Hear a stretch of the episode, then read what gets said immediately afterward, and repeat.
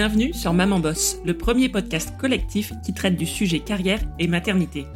Aujourd'hui, je vous retrouve pour un épisode réponse d'expertes consacré à l'argent, et plus particulièrement aux relations que nous entretenons nous les femmes à l'argent dans notre environnement professionnel.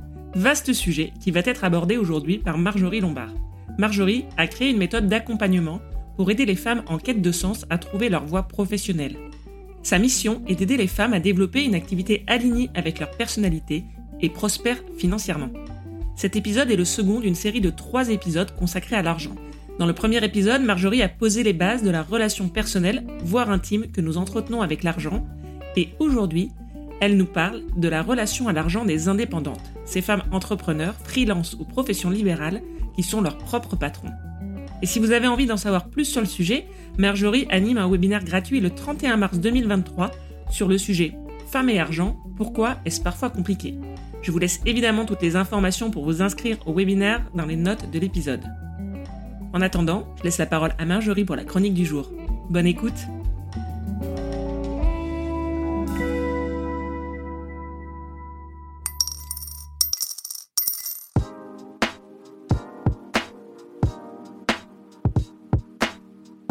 L'argent quand on est une femme entrepreneur.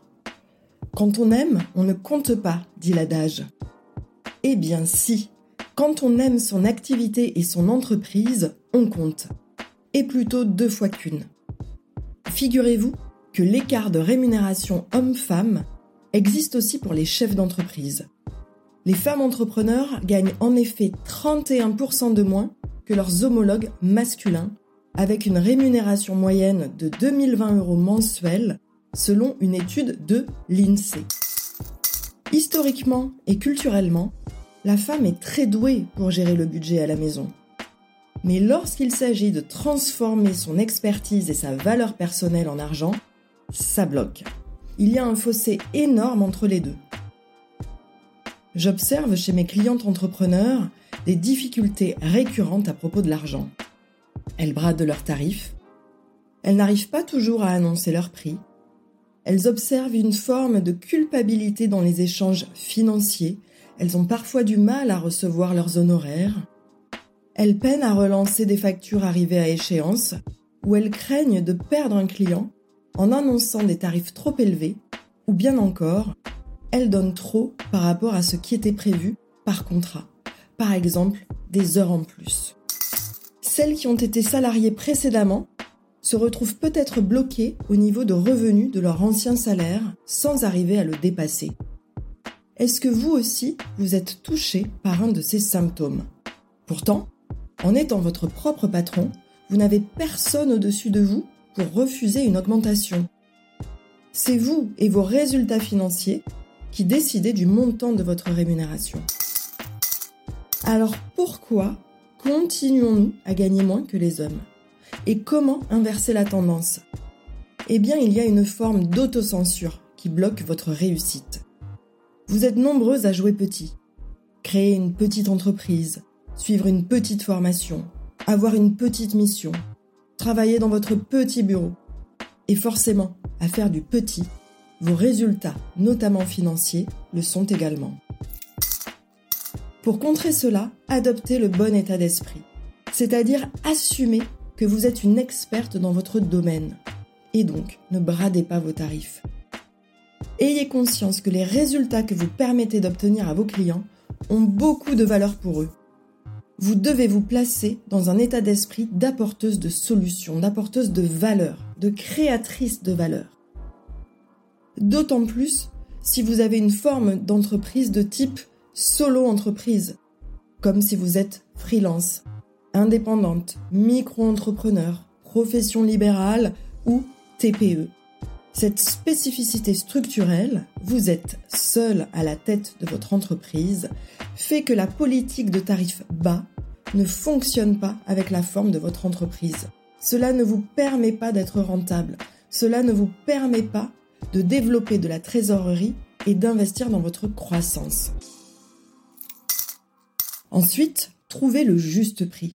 Un prix juste est un prix en lien avec la valeur que vous apportez. Cela veut dire que vous avez réfléchi auparavant à la pertinence de votre offre et du service qu'elle rend ou du problème qu'elle résout.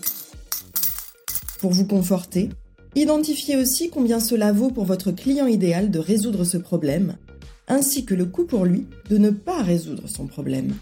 Cela vous aidera à mettre en perspective la valeur ajoutée de votre service et vos tarifs. Dans vos tarifs, prenez soin d'inclure également tous les temps de vos différentes casquettes. Le temps de préparation ou de production, le temps administratif ou le temps de prospection. Une fois que vous faites l'addition de tous ces temps, vous allez vous rendre compte qu'une heure, par exemple, de coaching, de sophrologie, de conseil en marketing ou la création d'une bague, d'un bijou ou d'un produit que vous réalisez représente peut-être 20 heures en tout.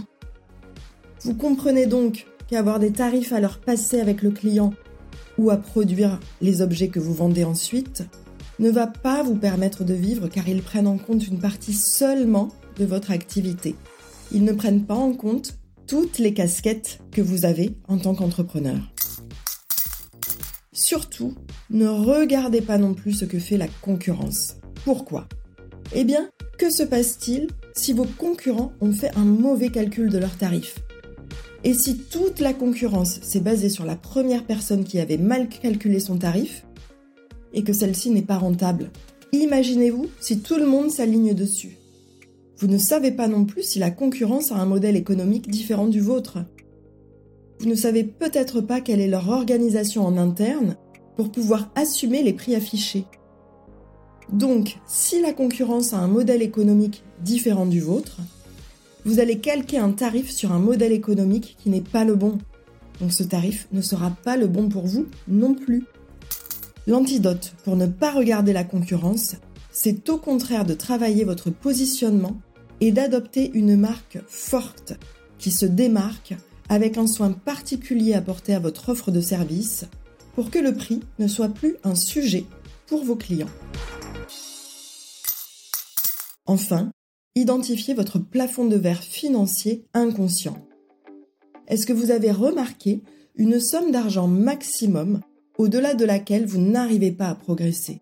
Il peut s'agir d'un montant d'honoraires maximum, d'un nombre de clients maximum que vous pouvez recevoir chaque année, d'un chiffre d'affaires mensuel ou annuel que vous n'arrivez pas à dépasser.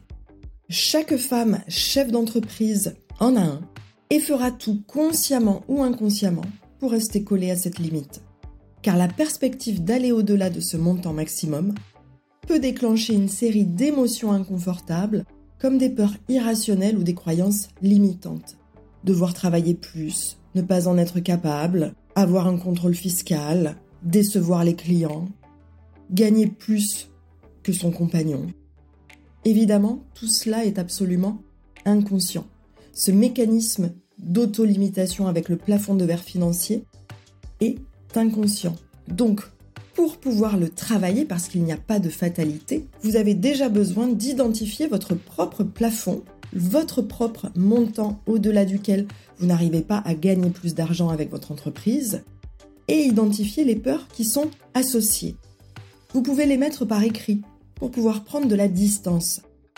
Pour chaque peur ou chaque croyance, faites deux colonnes les preuves qui montrent que vous avez raison et les éléments objectifs en votre faveur pour ensuite pouvoir identifier des leviers qui vont désamorcer la situation.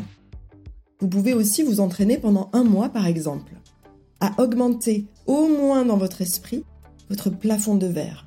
Par exemple, vous pouvez écrire tous les jours votre nouveau montant de chiffre d'affaires mensuel ou annuel et prononcer à haute voix vos nouveaux honoraires jusqu'à ce que le nouveau montant soit intégré dans votre réalité. Il devrait y avoir ensuite de nouvelles opportunités d'affaires vous permettant de matérialiser cela dans votre entreprise. Pour pouvoir briser votre plafond de verre financier, vous allez avoir besoin de vous entraîner. Le plafond s'étire comme un muscle, parfois il se brise même d'un coup, mais à condition d'être préparé. En effet, comme je vous le disais, la perspective d'aller au-delà de ce montant maximum déclencher une série d'émotions inconfortables ou des peurs irrationnelles ou encore des croyances limitantes. Vous avez donc besoin d'identifier toutes ces émotions et toutes ces croyances associées au fait de gagner plus d'argent. Si votre chiffre d'affaires doublait ce mois-ci, qu'est-ce que vous ressentiriez? Qu'est-ce que vous vous diriez? Imaginez que vos revenus annuels doublent, que vous avez trois nouveaux contrats ce mois-ci si vous êtes habitué d'en avoir qu'un seul. Comment est-ce que vous réagiriez? L'entraînement au dépassement du plafond de verre va devoir porter sur trois piliers d'une relation à l'argent pacifiée. Votre estime, votre valeur personnelle et votre état d'esprit. Et c'est par vous que cela commence. Vos clients ne pourront reconnaître votre valeur et payer vos tarifs sans négocier, à condition que vous soyez la première convaincue. Si cela vous paraît difficile, osez demander de l'aide. J'accompagne tous les jours des femmes qui ont réussi à dépasser leur blocage financier grâce au coaching spécifique sur la relation à l'argent. Et je peux vous dire qu'en la matière, il n'y a pas de fatalité. Le travail sur l'argent et l'abondance est un véritable chemin de transformation personnelle. On y prend vite goût.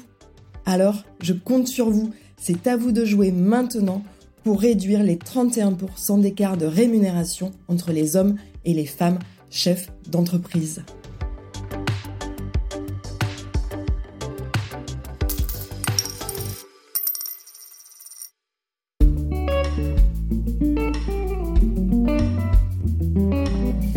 Merci à Marjorie pour cette chronique éclairante sur les relations à l'argent sous l'angle de l'entrepreneuriat.